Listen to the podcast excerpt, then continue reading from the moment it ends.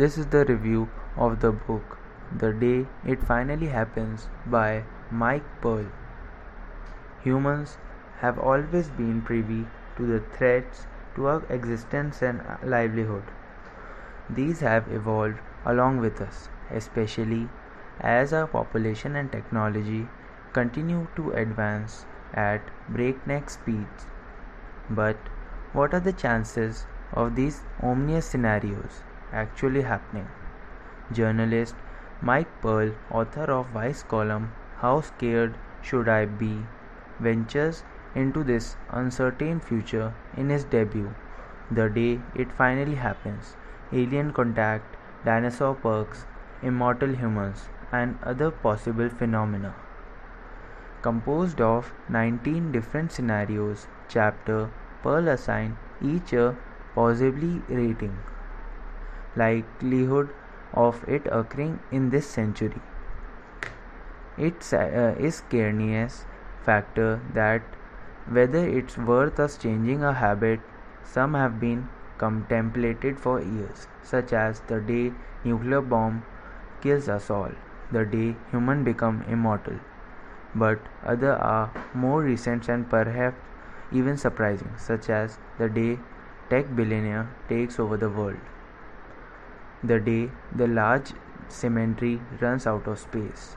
Many are scary, but some are actually promising, such as the day the last slave goes free. Incorporating and mind-blowing uh, statistic and expert commentary, Pearl touches on a variety of industry and life aspects, including politics, ethics, science, medicine, and technology.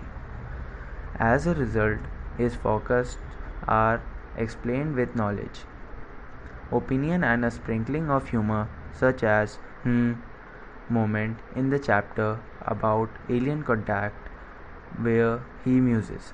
Funnily enough, contact with intelligent extraterrestrials is the one of the more possi- possible topics in the book.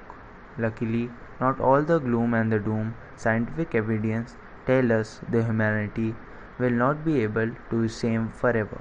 The Pearl assures us he wouldn't want that anyway.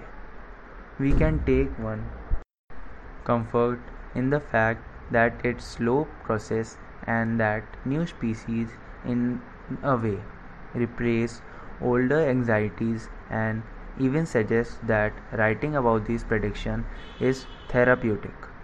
As the author puts it, analyzing future possibilities is sensible.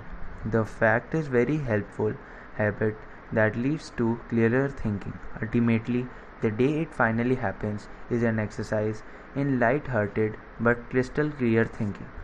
That was the review of The Day It Finally Happens by Mike Pearl.